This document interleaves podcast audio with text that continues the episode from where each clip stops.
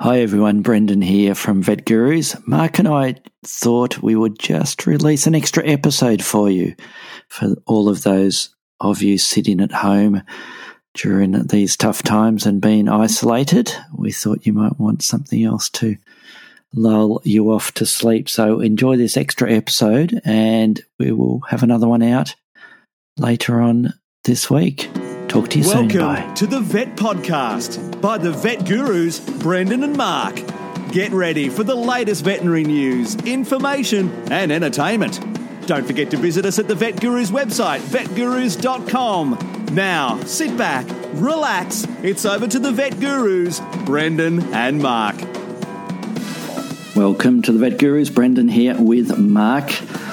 As usual, um, we may have a few guest speakers or guest um, honorary vet gurus, Mark, um, in the future. We've got a couple of people that we are going to tee up to interview, aren't we, Mark? And we won't mention who that is, but one of them has said yes again, as as we um, discussed off air um, via text recently, and I'm really looking forward to interviewing that person, Mark.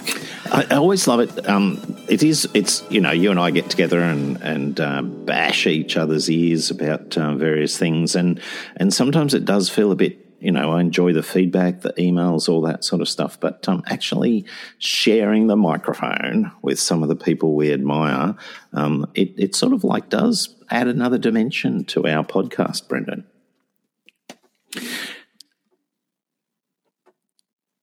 Are we going? Guess what? Yes, no, guess what? Guess what? You got that, you got thought, that out of the way very early this week. I, I, ne- I need to put I need to put the mute on very early, so it's out of the way, and I was flicking through the articles, our news articles, and trying to work out um, the spin on these particular articles. Yes, Mark, I, I was listening, and yes, we thoroughly enjoy, and they're always the most listened to um, by the statistics, the ones where we interview somebody, and we, we like to get a bit of background, don't we, when we when we chat to veterinarians and, and what they've been doing with their lives or life, and um, how they got to where they are and where they're going well, in they're the future. Always and um, much more uh, amazing and complicated than you sort of imagine. You know, the the pathway that people take is it's um it it always leaves me just a little bit amazed and excited that uh, you know, life turns strange corners and good things happen. And then you realise how boring our lives are, Mark, or at least I, I think um, with myself. So, yes, so that's something to look forward to in the next few episodes. And um, vet gurus dot com, the place to go, little plug about our website, and also a link there to patreon dot com where you can throw us a bone as we talk um, about it, and that's giving us a little donation to help help our costs um, because it does cost a few dollars per month um, to run the, well, the website and, and also the hosting. And um, we do the rest for love, Mark, don't we? We do the rest for love. Um, um, we don't have a review this week, so I reckon you need to jump into something about you well, and this fishing. This is a wonderful story that um, that That uh, sort of, I appreciate the quirkiness and the the the uh, the way that um, communication has lent itself to like particular backwaters of interest, back cultures, um, and this is a great example of uh, a researcher, an ichthyologist, um, who for many years he was uh, he'd identified a particular sort of fish that. Um, that he thought might be a new species. Uh, that's Jeff Johnson from the Queensland Mu- Museum. Um, and he was looking for a, uh, you know, a specimen. Um, he'd, he'd sort of formed the opinion that this fish was around a different type of rock cod to those that are, that had previously been described. Um, anyway, he um, he got a, uh, a photograph. It was a photograph sent to him by um, a, a fisherman, Um, who had uh, found the nondescript-looking grouper, um, and um, once he got the the, the picture, um, that no, that's the one fifteen years ago when he first discovered it. Um, he got sent he got sent the picture, and the yes, fisherman. By the time he got there, the fisherman had um, eaten it before he had a chance to, uh, you know, make it the type specimen. So this had happened a few times in the fifteen years in between when um, when the specimen would be fried up and served with fish and chips and a squeeze of lemon before he got a chance to take it back to the museum and, and uh, describe it formally, um, until two thousand seventeen, when a fisheries inspector called him up and said he'd found an unusual-looking cod in a catch, and he sent a photograph. And once again, Jeff realised that this was the fish he'd been after. Anyway, it started playing out the same way as it had all every other time. The fish had already been sent to the fishmongers, and um, Mister Johnson was driving madly around the markets of North Brisbane trying to find the fish. And uh, this time, He uh, managed to get to the front of the queue at the fishmongers, handed over some cash, and got four specimens of the previously undescribed. And minimum um, chips as well, I think. minimum, no one else in the world knows what minimum chips is. That's a peculiarly, peculiarly Victorian thing, Brendan. I've discovered about minimum chips myself, um, and no one else in the world does minimum chips. Well, let's explain what minimum chips is. If you go to the fish and chip shop and you order, well, some fish usually, obviously, um, and you ask for some chips to go with it, um, typically you'll say minimum chips, and that means the, the minimum price um, for the minimum number of chips, which is not three chips or so. It's probably two or two dollars fifty or so. So I'm surprised. I didn't think it was a particularly a Victorian thing here in Victoria, Australia. Um, so, it, so when you go and order chips up Newcastle way, Mark, you don't ask for minimum chips. What well, do you have, ask for? They have, they have this strange thing in other jurisdictions um, called a sign. And so you look at the sign and there'll be ah. small, medium and large. And if you want small, you'll say, can I have a small chips? Um, but um, but it's sort of also, for our, those of us who are not familiar with the term, it sounds a bit, um, I don't know, a bit um, uh, uh, overly conscious of how much you're paying, you know, a little bit um, uh, um, concerned about money. Like, I just no. want the minimum chips. Whatever, whatever this bloody store will sell me as the lowest number of chips. That's no, the, you, you got it all wrong, Mark. Minimum chips, ma- maximum value, no. um, and, and and minimum minimum conversation um, is one point. And get your chips. No, um, well, there you go. I learn learn something every day, Mark. Um, so yes, this fish, and um, I was a bit disappointed because he named it. Um, well, he named it a bit boringly, didn't he? E- e- Epinephalus fusco marginatus, based on the um, markings on the side of it. Um, oh, I thought that was the, the there was a, um, a fuscous uh, tan sort of sauce on the edge of the plate when he first. Yes. I would have preferred if he didn't um, name it after the, the fish and chippery he, he bought it from. But, um, yes, no, great story, good story. But my one's, the one, well, my first one's a very quick one, a bit of a sad one.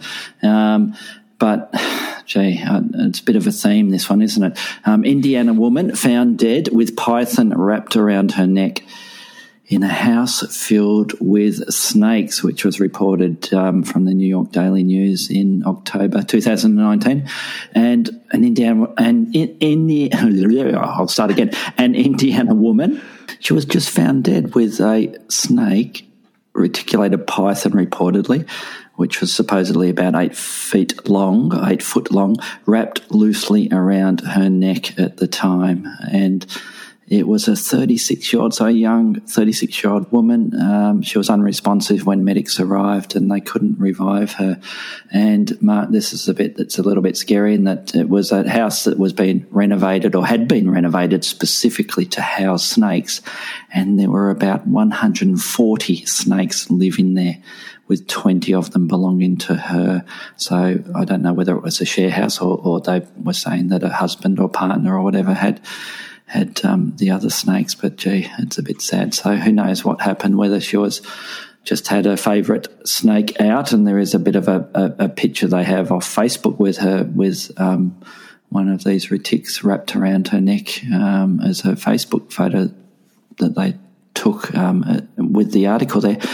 Um, perhaps she, you know, nodded off or something, and um, yeah, then she was strangled by this, but sad, but you know, it's it's it's a little bit of a recurring theme, isn't it? Um, it it's not the first person that has been strangled by their own snake or a snake they've been caring for, and um, yeah, I don't want to put any puns on this one. It's a, a sad story, but um, I think it's one of the, of the precautionary note, oh, isn't it? Yeah. One of the themes I think about this is that uh, you know, it's familiarity and contempt that that. Uh, we do, those of us that uh, love reptiles, and particularly the large constrictors, are very impressive animals, and um, most of the time they're they're they're you know relatively um, uh, easy to handle and relatively predictable, um, and so with that. Uh, familiarity, I think some people start to lose track of the fact that um, uh, without any malice, uh, these large animals are extremely, extremely powerful. And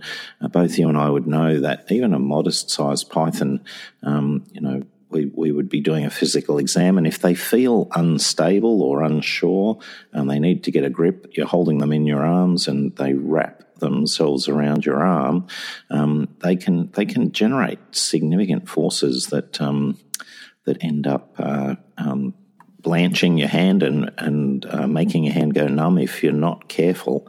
And I think it's um it's it is a good reason to mention this story and just remind everyone that if you're dealing with a large snake, take it seriously. Don't be relaxed around them, um, and uh, always do it with a couple of people. And uh, and uh, you can love them and care for them, but don't uh, don't treat them like uh, they're absolutely um, not going to hurt you, because sometimes they will. Definitely, and it reminds me of a client I had last week, Mark, with a large carpet python that I was um, assessing, and. He, halfway through the consultation, he decided to sort of drape it over his, um, around his, uh, um, over around his neck, um, like a scarf. And, um, I thought, gee, this is going to be, um, an interesting situation, because as you know, Mark, um, when, when we start handling and doing the clinical examination of these snakes in the consultation room, they often get a tad stressed, and when they do get a tad stressed, and this snake hadn't, it had eaten about a week and a half ago, um, and then it decided to let loose, and um, as you know, the smell of those urates and, and urine and, and feces um, can be quite interesting, and it literally exploded, and it was a big, big, um, you know, probably um, one, one and a half metre um, python, and he had a big mane of hair, Mark. He, he didn't have a mullet, but he had very long hair, and um, fortunately, it, it did hit him um, with, with with a reasonable amount of it, but it, most of it was just down at the front of his T-shirt, so um, we spent a fair bit of the consultation just cleaning up the mess on the floor with that particular snake. So, yeah, um, with that one I just thought, no, I'm going to let it go. He should know. He's, a, he's an experienced keeper. Um, if he gets um, pooped on by a snake, um, it's um, it's not my fault. And um, it was quite amusing. um, you know, those sort of things make my day. So, yes, um, they can be very strong. So your second news story, Mark, is um, what's it about um, well, pain it is, and it's always one of our favourite topics. And um, and this is an article from the Clinician's Brief, an excellent uh, resource for clinicians. If I'm correct, Brendan, you can um, sign up for the Clinician's Brief without any charge. You just need to um, uh, prepare. Provide, Absolutely. Provide it's your free, email yep. details and, you know, start an account. Um, and it is uh, excellent evidence-based data, you know, evidence-based uh, data resource. And this particular one um, comes from July this year, and uh, uh, it's uh, a review of an article in the exotic animal and avian literature um, in the American uh, Journal of Veterinary Research, uh, talking about... Um, a drug that we very frequently use in parrots, and so I'm always keen to to um, get this sort of information. It's talking about uh, the pharmacokinetics of meloxicam um, in African greys. Now, we don't see large numbers of African greys. We do see a fair few, but it's interesting to note um, that they do, according to this study, um, uh, that uh, once daily administration of meloxicam at, uh, well, you know, we're generally using the drug at one milligram per kilogram in these circumstances, um, that that dose, I M or per Oz, um, once every day um, maintained concentrations above those which were determined to be therapeutic in Amazon parrots in another study. So um, that's a very useful bit of information. Interestingly enough, um, they uh, they looked at um, meloxicam at one point six milligrams per kilogram, um, and similarly, as you would expect, the uh, the dose that dose um, given once a day maintained um, the plasma concentrations above therapeutic levels, um, but it did. Uh, there was some, at least, uh, biochemical evidence um, that. Um, that uh, this dose of meloxicam could lead to um, some damage in the kidneys, leading to uh, kidney cell necrosis. Um, so it uh, it's very good, very new evidence that maybe we need to stick at uh, about one milligram per kilogram when we use this drug in African greys. The other interesting thing about this article was the cumulative effect um, that uh, the... Uh, Steady concentration uh, was not reached by the once-daily doses until seven days after the first dose, um, and um, and so maybe the you know we need to think about um, limiting that uh, that dose um, uh, cause that may potentially cause problems. Um, no, I've got that time, that wrong, Brenna. It was two to four days after the initiation of um, of medication that uh, the steady state was occurred. Um, and that uh, cumulative effect makes us worry that um, at the higher dose we may definitely see uh, kidney cell necrosis um, if it's gone on for periods longer than seven days. It's a. Um, I, I love the little articles, the summaries they do at that, on that Clinician's Brief, and as you just mentioned, it's free to subscribe to, and you'll get, I think, it's weekly or monthly or something. You may be able to adjust it how often you get the emails from them with their little summaries. So, yeah, it's a really good um, resource, and um, we'll have a link to that on the um, at vet gurus dot com on the um, link to this particular episode, Mark. So, yeah, good one. Um, and, and the dose rates are, are listed in there as well, and we don't typically mention the dose rates on air just to. Just to play safe, um, you can look them up um, from the link to the article. And um, my last one's a really quick one, Mark, and it's, um, I don't know whether you've seen this website, Mark, or whether you um, browse around here, positive dot news, the website, and um, I'm finding it quite positive. Um, and it's a, a website devoted to um, positive news about all sorts of things. Um, so I think you should... Um, browse around there if you haven't gone there before, and um, it's a magazine for good journalism about the good things that are happening, Mark, is what their their blurb is about, um, and they want to avoid the doom and gloom of, of media and provide positive news about all sorts of things. Constructive journalism is what they talk about, Mark. So this particular article I, I pulled out because of you, Mark, and it's about a bus stops in Utrecht, um, in the Dutch city of Utrecht, have been transformed, Mark, and, I, and hopefully you've seen a little picture there at the bus stop where they've basically planted um, on top of those little bus stops where you have that clear glass or perspex um,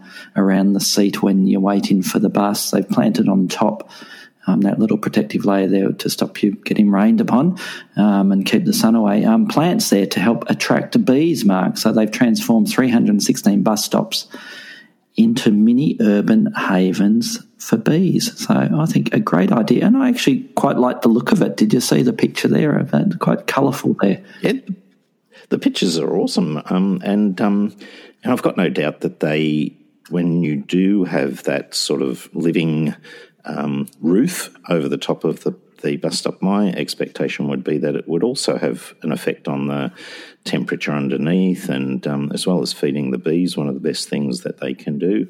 Um, uh, yeah, I'd, I'd be very interested in, I think sometimes these things get set up, and I don't want to be the negative one in the positive news segment, but um, I wonder how much maintenance are they going to require, and, and uh those pictures show them in fairly green environments anyway. Are they making a significant, you know, difference to the total amount of green, or are they adding particular plants to the spectrum of plants the bees can use?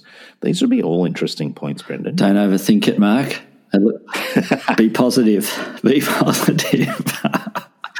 And I expect that I'll be landing a few more positive news items um, because I have subscribed to their weekly, I think, um, email list, Mark. So um, it has been mentioned to me at work by some of my colleagues who listen to our podcast that we may just dwell a little bit too much on the negative aspects of life. So uh, incorporating a resource like that into our uh, research fields Um, I think it's a good thing, Brendan. We will be more positivity. We will be more balanced as far as our positivity and negativity. And I do have a review coming up soon um, about um, something that I found quite positive, which is non-vet related. But um, we'll do. Uh, we'll look forward to that hopefully in the future. So let's jump into our main topic because we can do a very, as as usual, Mark, as as you as you stress, um, a very punchy episode, this one. And um, the main topic here is based on a, a presentation I gave at the Rabbit Expo that was on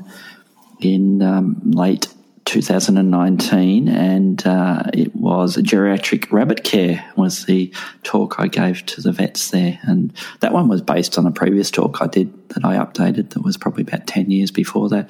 So it was a little bit old, so to speak, Mark, so I updated it. um, do you like that?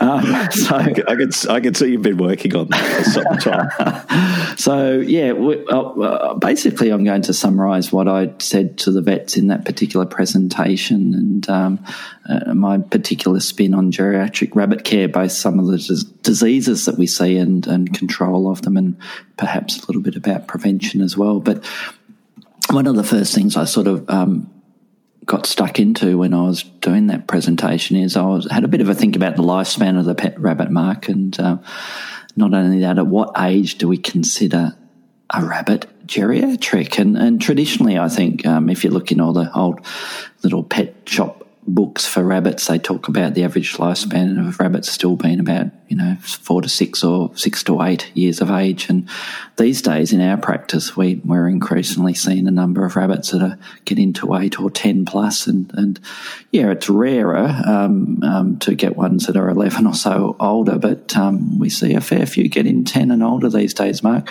So defining when they are geriatrics, an interest in little philosophical debate, I think, Mark, um, because um, what I define a geriatric rabbit is a rabbit over three, Mark.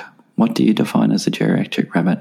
Well, it, it's interesting that you say that because um, I think we do this human thing where we um, take the segments of life and, and try and match them up chronologically. So, you know, humans are geriatric maybe if they're going to live to eighty odd years. It's probably only we only think of them as being geriatric for the last ten or fifteen years of their life, whereas I think most of our domestic animals have an extended senior period and they do become uh, aged at a relatively, what we would consider a relatively young age. And I think those domestic animals, yeah, I would have said four if you'd asked me uh, before uh, providing me with your answer. But um, I think that lasts well over half of the life of the rabbit that gets to be a teenager. Um, they've been old that whole time. Yes, and the other reason why I tend to um, stress it at around about three or so is, is, is based on a little bit of science there, and the main one is that um, there was a big health survey of pet rabbits, and, and we'll link to that article um, in the show notes there um, that was undertaken in Finland, Mark, um, where they... How, how, do you, how do you pronounce the, na- author, the author's name of that article, Brendan? Oh, I can't quite read it. It's a little bit... My eyes are not struggling a little bit today. Um, um, I don't pronounce it at all. I think that's just, that's just surname. Um It gave some indication of the difficulties of recognising illness in in in um, pet rabbits, and it was um, basically a survey where they they took apparently healthy animals. So these were animals presented to vet clinics by clients, Mark, that were supposedly healthy um, just through an examination, and they, they undertook a few things, a clinical exam, survey radiographs, um, and I think basic bloods as well with them, and they found abnormal findings in around about seventy percent or just over seventy percent of the rabbits, even though these, these were apparently healthy according to the owners. and the prevalence of health disorders was significantly higher in rabbits over three years of age mark. Over eighty percent of the rabbits over three years of age had health issues. And one of their conclusions was, and this is a quote from that paper, it was, because of the high prevalence of clinical and radiological findings in apparently healthy pet rabbits, regular physical examinations are advised, especially for animals over three years of age or three years old. So that's one of the other reasons why I tend to stress to clients.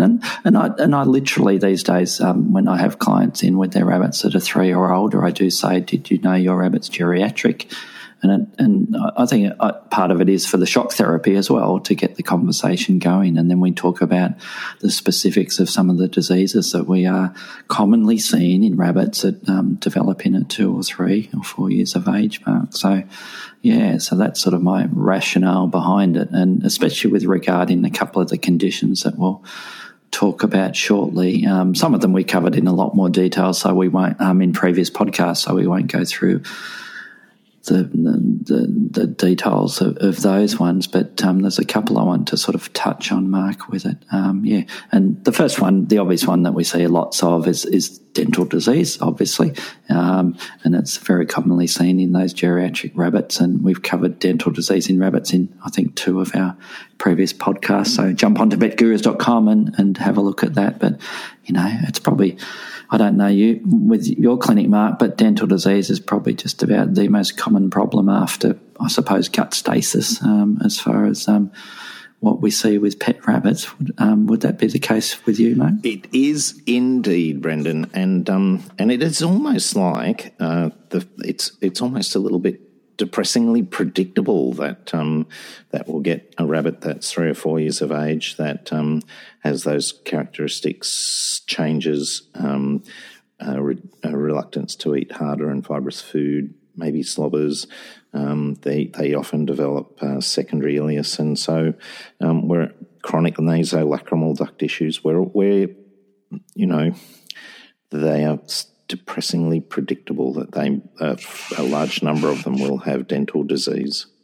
Yes, and as we'll mention later on in this little podcast, we'll talk about the long-term sort of management and, and pain relief and that um, for, for rabbits, including the ones that have the dental disease. Um, and the next sort of condition that we commonly see, and this is one, and it's what I say to vets when I'm ever giving a little presentation on geriatric rabbit disease. It's commonly seen in practice but not not commonly identified, Mark, and that's spondylosis in rabbits. And it is in a hell of a lot of older pet rabbits, Mark, um, and even pet rabbits at one or two years of age as well. So getting back to basic, spondylosis is degenerative, non-inflammatory condition of the vertebral column.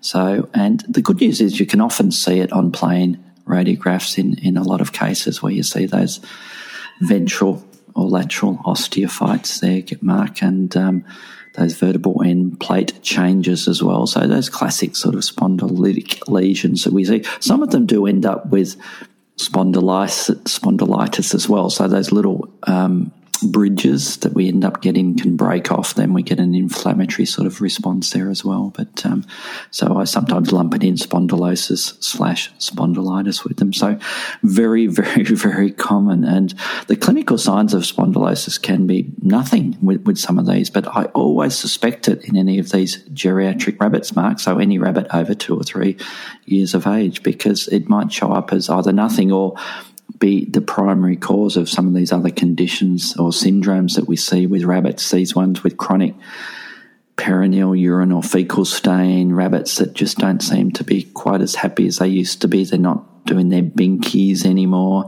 And, um, you know, it's one of the first things I reach for, Mark, um, plain radiographs on these, and it's amazing how many of them you'll you'll find this spondylosis that was sitting there that um, you didn't realise was going on there. And interestingly enough, rabbits are used as a as a model um, in the laboratory for um, well looking at lumbar um, disc problems for humans and, and methods of potentially treating them, because they're a natural disc degeneration model, um, and and rabbits.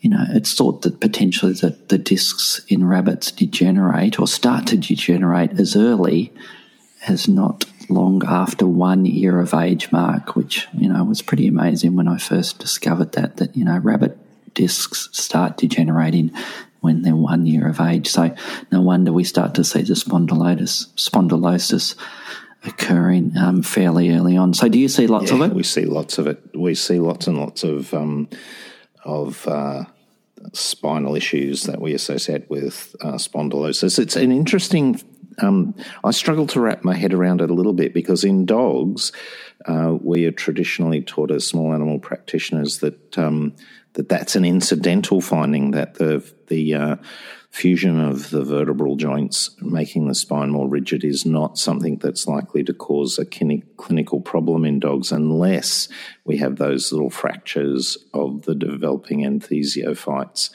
Um, but in rabbits, it, it, there's definitely a whole spectrum of, um, of uh, consequent uh diseases and uh, and syndromes and um, changes that are directly related to uh, the nature of um, those spondylitic lesions. So yeah, we see it quite often. Do you do you um do you sort of have a, a single? You know, do you get these rabbits in and just fire a quick lateral through them, Brendan?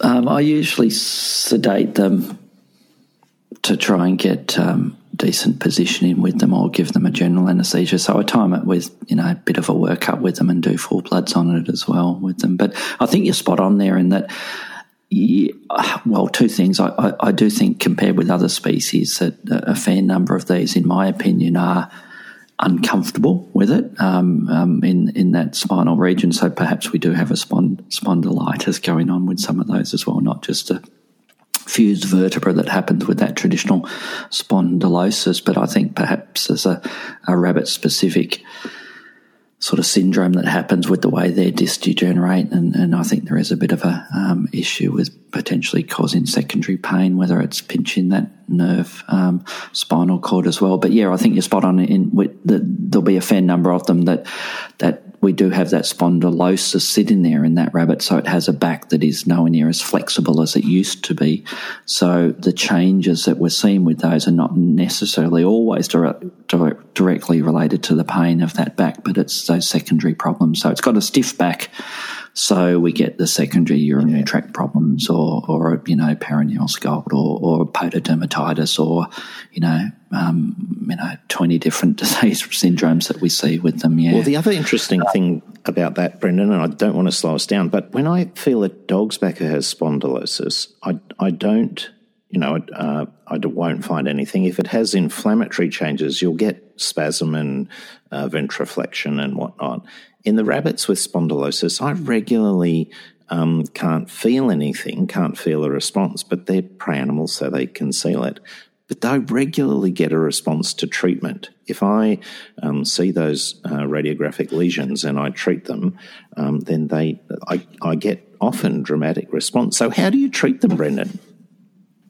Yes, well, okay, going back one step, yes, same story with me. I probably do see a f- Or, or, or have a few of them that I do think they do have a bit of a pain response when I'm gently palpating them or physically examining them. It, it may be me just trying to project that pain response um, as as I'm, uh, I'm examining that rabbit. But yeah, um, well, treating those, yeah, it, it, it's a, it's well, it's our usual, isn't it? It's multi-modal analgesia with them. Um, so it's using, providing that they have adequate renal function, it's it's usually meloxicam is the first thing I put them on.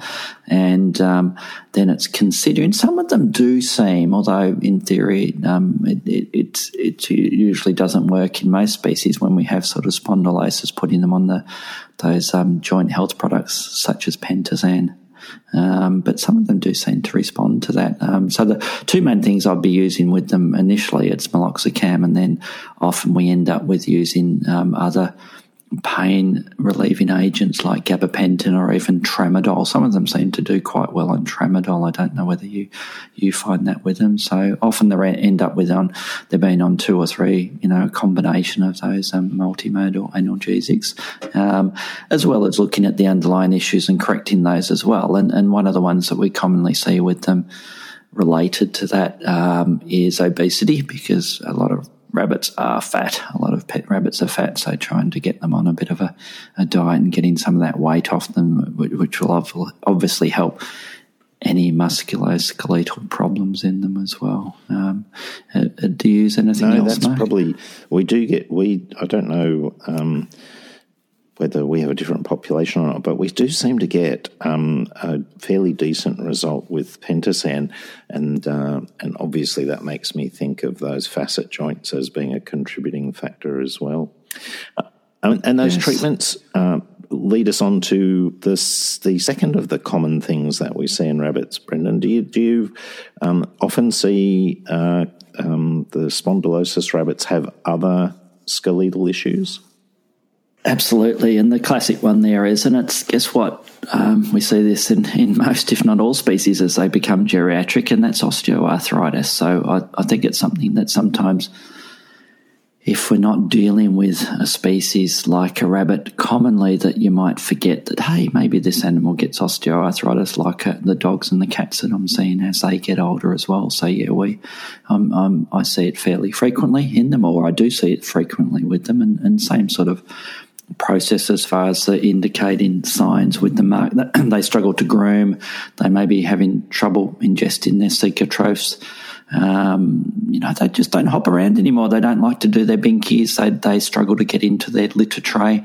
And um, then we're often reaching for the same sort of products that we just spoke about with the spondylosis treatment there, Mark. But um, also getting back to, you know, ideally, um, um, you know, um, scientifically based, and we'd be doing those um, survey radiographs as our first step to try and just have a little poke around um, with our radiographs and have a look to see which joints are affected. And it's amazing how many of them we have some pretty, I've got some ongoing rabbits that have some pretty horrible arthritic changes going on there with them. And I think, what do you treat? Uh, this, you know, the that, that group of um, uh, analgesic and anti-inflammatory medications, the the uh, things like pentosan, um, the same as we do with the backs. Um, it, it is interesting.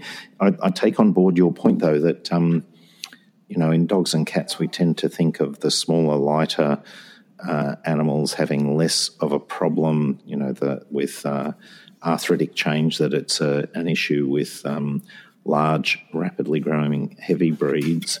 Um, but um, but certainly uh, it, it occurs in all species. We get um, budgerigars who have arthritic change. If they live long enough and work their joints hard enough, they're going to get into trouble, and we should always be on the lookout, and particularly active animals like um, like uh, rabbits uh, with relatively high impact. Those binkies they do, Brendan, I think sometimes they land, you know, um, my experience from being a very high jumper when I was much younger makes me think those uh, rabbits will, will hit the deck and do some damage to the joints uh, repeatedly when they're... Uh, Well, Kate, Kate has said to me several times that when Mark comes home, and he's so glad to be home, he, he does his binkies, and um, I just wish he would stop doing it. He's going to hurt himself. um, the next one on the list is pododermatitis, and again, it's sort of tied in with the other two that we've just mentioned there, and um, it certainly doesn't have to be age-related, but um, so we could see it in a very young rabbit that's in poor Um, poor condition or in a poor environment there, Mark. So they're on the they're on poor flooring, um, and we've gone through that previously in other other podcasts we've done, um, and also unsanitary conditions there make them prone to it. But gee, I see a fair number of these older ones that do have these um, sore hocks, as the clients will call it. Um, that is. Um, all tied in together, and often it's that they're sitting abnormally with those back legs because they have that sore back, also that, that stiff back, so that they're the normal the normal anatomical um, and or physiological um, way that the, the leg sits um, on the ground there is, is um, altered, so um, we end up with um, unusual pressure on the leg there and on the hock there, so they're prone to the pododermatitis. Um, and we've already mentioned the obesity with them as well. Um So, you know, what's your treatment, you know, apart from the pain relief, um, what, what, what do you mention to clients, Mark, for these um, chronic pododermatitis cases, assuming that we haven't got one that's surgical? They are a bit, and of, a bit of a nightmare. But even the ones do. that are um, just shy of um, of that sort of surgical th- treatment, um, they, they I find them um, really, really difficult. Um, the trying to get the animals to lose weight, trying to manage the any infection, um, that necrotic tissue that's often at the core um, uh, of some of the infected material. Um, geez, they they just. Uh, are very, very depressing cases. And um, I notice that uh, in some instances you go to um, to the point of considering amputation for those, you know, when you talk about surgery, we're not just talking about debriding the the compromised tissue. Um, you, you do need to consider um, uh, whether the, the leg is ever going to be useful to the animal. Um, so so I, I struggle with them a little bit, Brendan, and making sure that we... Uh, That we, yes. you know, the first thing is get that weight under control. Work with uh, husbandry so the substrate is um, is soft and supportive.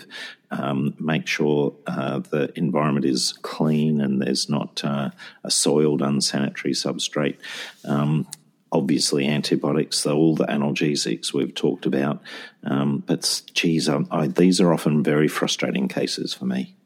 And I think it's a big conversation or a long conversation that you need to have with the client when you have one that's potentially surgical, because often it's not around very much longer, that rabbit. Even if we do take it to amputation, some of them still don't just don't cope with with having that leg off. Some do fantastic, but um, it's not a simple simple surgery, that um, that osteomyelitic um, pododermatitis case there, Mark. Um, yeah, so, and, and it's a bit of an art, I think, with the supportive care with those ones, as far as your bandaging techniques and, and using little, you know, little donut um, um, bandages and, and, and um, products to try and um, relieve the pressure on there. And um, it's a long haul with them. And, and once they've developed the, the more severe changes there, I think it's exactly it, it's really just trying to keep it from getting worse. And um, if it gets a little bit better, you, you've got to win. They're, they're really difficult to deal with there. Um, a couple of the other, I think the next two or three, Mark, I'm going to rip through really quickly because I want to talk about the supportive care bit. And that's the, the other common ones that we see in, in these geriatric rabbits. Remembering I'm defining that as any rabbit over three, um, uterine neoplasia, which we all know about. So remembering that the incidence of the uterine neoplasia increases with age. So um, all female rabbits should be desexed, even breeding ones. Um, and, um, yeah, the older they get, the greater chance that they'll have uterine um, neoplasia. And playing the odds, most of them will be the adenocarcinomas that we've all seen. So, yeah, um, always have that on the list. And, you know, getting back to basics there, it's, you know, I was mentioning it to a to a student we had in the other week. You know, it's amazing how many rabbits that come in and go home with a sex change in our clinic um, that have been referred to us and um, been seen by the local vet, and yet they, for many years, and, and routine treatments and vaccinations, and they forgot or, or, or were remiss enough not to double check that the boy was a boy um, and or the girl was a girl. Um, so, yes, uterine neoplasia is, is is something you need to always have on the list. Um, respiratory disease, gee, that's a that's a big can of worms, isn't it, Mark? And I think we need a full podcast on that one, um, which we will do. So respiratory disease in rabbits, we'll add that to the list, and dealing with chronic respiratory disease. And, you know, the obvious signs are those chronic nasal problems and sneezing and snuffling and discharge, and those nasolacrimal duct problems are not always due to dental disease. Um, they can be chronic respiratory, and they're a bit of a challenge. And I think it's often because we have an immunocompromised patient there that's aged, and um, these um, organisms that are sitting there in the background will flare up. So, yeah, we'll, we'll, I think we'll deal with that one in a set, completely separate podcast, because we can easily talk for an hour on that one, I think, Mark. Um, and the next one too that I wanted to mention is another one that um, we need a whole podcast on, and that's renal disease. Chronic renal failure in rabbits is being increasingly diagnosed, and the interesting thing there is the teaser for this one um, is that um, it's not just on bloods um, that you'll be able to diagnose it. Um, and in fact, blood, looking at urea and creatinine in a rabbit um, doesn't really tell you much at all as far as the renal um, the renal um, factors and whether or not they're in renal compromise marking. We need to do the gold standard at the moment is the um, um, protein, urea protein creatinine ratio, measuring that. Um, so we'll talk about that in a specific podcast again. Um, but renal disease is very, very common and very frustrating as far as trying to trying to manage those cases, because we're just waiting, we're just trying to control it and um, keep the weight on them and, and provide palliative care really for the renal disease ones. But um, I think we'll we'll talk about the treatment for that in the separate podcast, Mark. And the other one, which is another one that I think is, we're missing, and I'm sure I'm missing a lot as well, is is cardiac disease. And again, like a lot of species, um, cardiac disease is, is seen in the aged patient, Mark, and um, it can be quite a challenge, I think, um, in order to detect cardiac disease in rabbits, because we're probably missing it, because the, unless we're doing um, an echocardiogram, I reckon we're, we're missing a lot of them, and we're only picking them up on, on necropsy. Did, would you Entirely. agree with that? We've been, um, I've been trying to whack our ultrasound probe onto uh, uh, an increasing number of rabbits and uh, and a number of other species as well. Um, and it's the classic case of uh, the more that you look, the more that you find. So I do, I agree with you entirely that uh, that our um, aged rabbits, uh, uh, many of them are suffering from cardiac disease, and uh, and we're not seeing it because um, we're You know, we're not necessarily looking for it. Yep, yep, absolutely. And that's, I think that's another one that we'll do a full podcast on. So we'll cover we'll cover renal disease, cardiac disease, and respiratory disease. There's three new pod, uh, podcasts to do, Mark.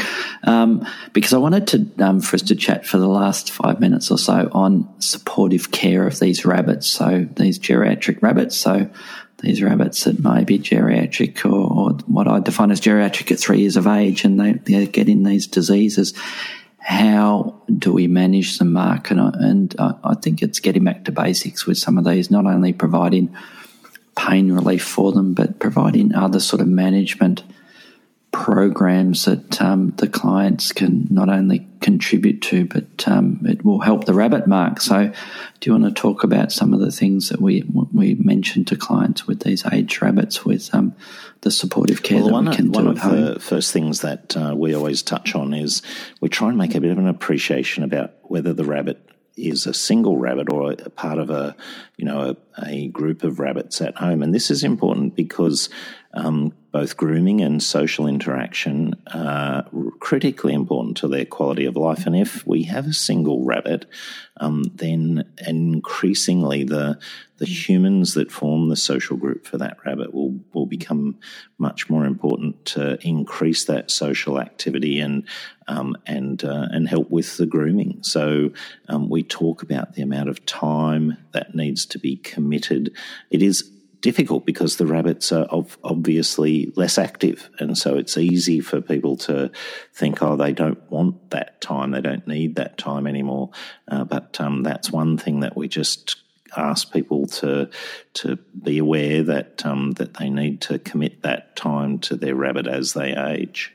Yes, and I think that's where you need to view the family as a whole there, and, and sort of get a bit of a feel for, you know, is this somebody who doesn't quite have the time to look after a geriatric rabbit? And um, I think you need to be candid with the clients about that. And if they're, they're working long hours and they they're, they're very, unfortunately, very little time to um, when they get home to, to care for their rabbit, then you you need to factor that into things, especially if, as you say, it was a bonded rabbit and the and the perhaps it's a rabbit on its own now because the bonded um, partner has died, um, and we've got a you know an arthritic rabbit that has renal disease, and, and the owner physically doesn't have the time to to look after it. Then we need to start chatting to them about you know quality of life, and um, if they could provide the intensive sort of care and time with them, that rabbit may be comfortable for a longer period of time. But otherwise, we need to start chatting about the the euthanasia decision with them. Um, yeah, so yeah, the sorts of simple things the owners can do to, to look after these animals are, are, are things that, like um, providing litter trays um, with the lip cut out of them and um, rounded over. And it's amazing how many rabbits that are getting on a bit that the owner mentioned that, hey, he, he doesn't use his litter tray anymore. He, he's peeing everywhere. And perhaps you need to start thinking about, is it a geriatric rabbit that has arthritis or other spondylosis or other conditions? So it feels a bit uncomfortable or unable to jump into its tray to use it. And once you cut that lit, lip out of the litter tray, it, it manages to do so. And then um, it's back to not being incontinent anymore, Mark, or, or peeing around the, um, around the room. Um, and related to that, it's also, you know, encouraging clients to regularly groom those rabbits that um, don't have a partner left anymore. And um, it can be quite a simple thing to sort of show them and explain to them, and cleaning their perineal region of that rabbit if they if they're having trouble and, and they're getting a bit of perineal staining from cecatrace or feces and or urine stain as part of their, their conditions as they're getting older. Um, and, you know, with those renal ones and, and a lot of these older ones, they are starting to be a little bit light on, aren't they, Mark, these ones? So so getting some extra nutrition into them. And the, and the easy one there is using the critical care, the Oxbow critical care. And, you know, it's amazing how many rabbits, depending on the flavour that you use, and there's a few different flavours, some of them will readily eat it as a porridge themselves, Mark. Yeah, do you find that? That's the case. And, um, and it is, it's always, uh, you know, we use a lot of critical care, as the name suggests, at critical times um, for ileus and whatnot. But um, but we do, uh, there are a lot of our aged rabbits now just get a, a bowl stuck in their, um, their enclosure or their the part of the house they live in, and um, they'll just lap it up uh, without um, even whacking it into a syringe. So um, I think it's a excellent way to get extra fluid and nutrition into them, and, and that variety of flavours that uh, Oxbow have often gives people a chance to, um, you know, whether it's uh, fennel or apple or whichever one of the flavours that a particular rabbit takes to, they tend to develop some avidity for the the um, food, and uh, and it does make their quality of life as they get older a little bit better.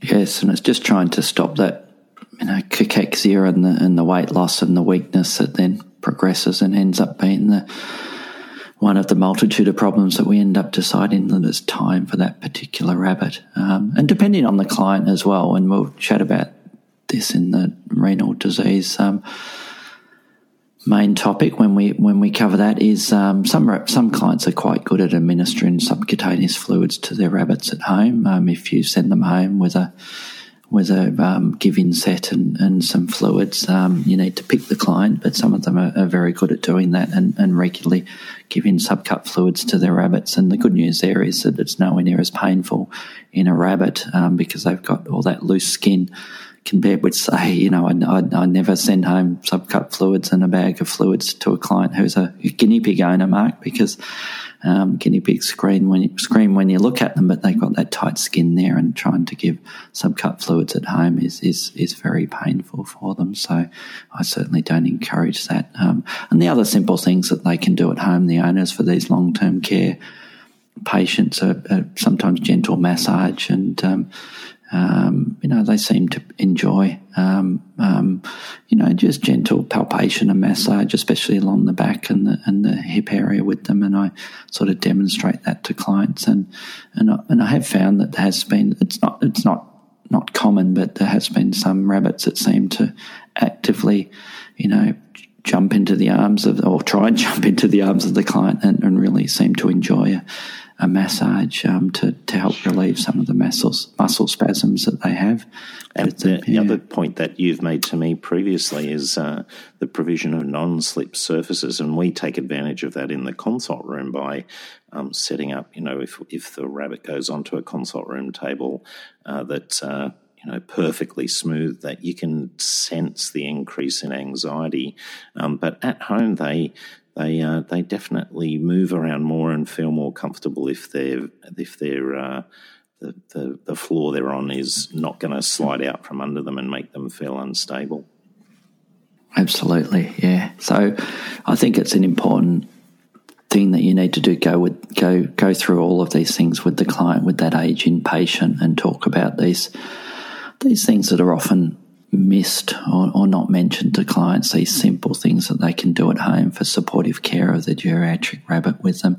And as part of that, you need to have that big conversation, or one of many conversations, and fairly early on with them, and talk about the the end of life um, of the rabbit, and, and, and start working through um, the process of, hey, um, soon it's going to be, unfortunately, the time when we need to call it a day with your particular rabbit, and introducing the topic of euthanasia to them. And I think the earlier you do sort of mention that to clients and, and start getting them used to it, um, the, the easier it is for everybody, including the rabbit, because we're going to go through that two-stage euthanasia technique where we sedate or anaesthetise the rabbit first before we euthanize it, to make it a kind and gentle euthanasia with them. But um, and also having regular health checks, so or more regular checks. So often these geriatric ones that we see, Mark, we're, we're seeing those rabbits at least every month um, to reassess them, and, and, and having a new set of eyes and a professional set of eyes looking at the rabbit from afar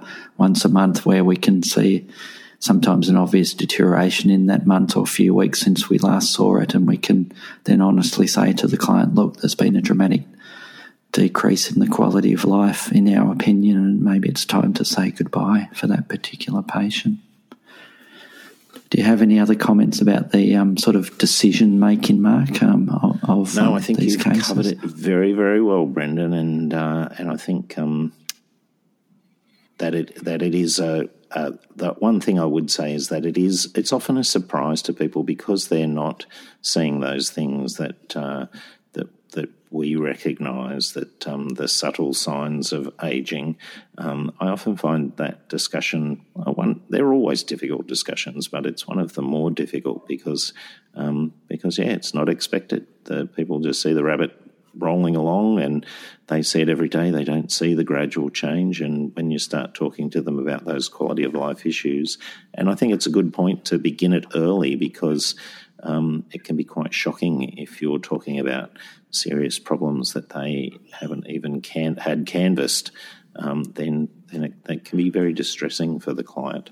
Yes, it certainly can. Um, and that's where I think it's that whole unique aspect of, if you know, if we're doing things right, it's a bit of a decision between you and the client, and you've had those good conversations um, with them, and you're making the decision at the right time with them. Um, and the last thing I'd like to mention before we close off this episode, Mark, is brain aging in rabbits, and that's a interesting sort of aspect or, or a process that I think definitely happens in rabbits, and actually they use rabbits as a as a model for Alzheimer's research in humans, because they have similar pathways, Mark, um, with a couple of the simple tests that are done to assess Alzheimer's in humans. Um, um, the same pathways work in rabbits, so they use that to to um, to test um, um, for the drugs that are used in rabbits. And, and I'm certain the rabbits get brain aging like most species do, and um, and yet we don't.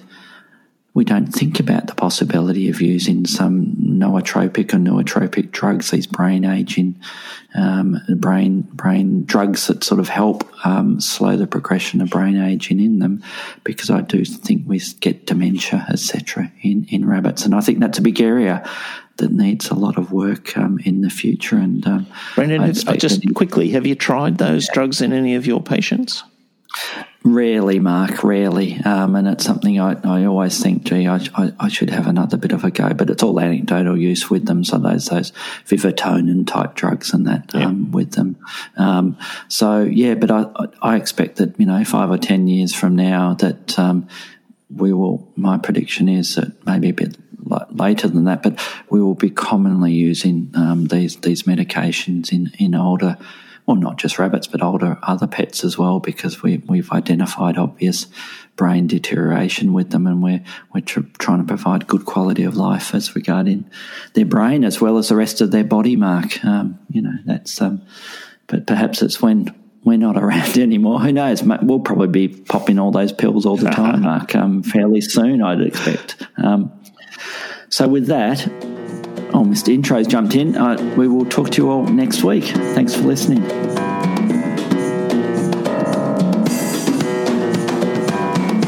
Thanks for listening to the Vet Podcast by the Vet Gurus. Don't forget to visit us at the website vet gurus dot com, where you can subscribe, view show notes, listen to previous episodes and more. You can contact us via email at vetgurus at gmail dot com to ask a question or just say hi. Thanks again and see you next time.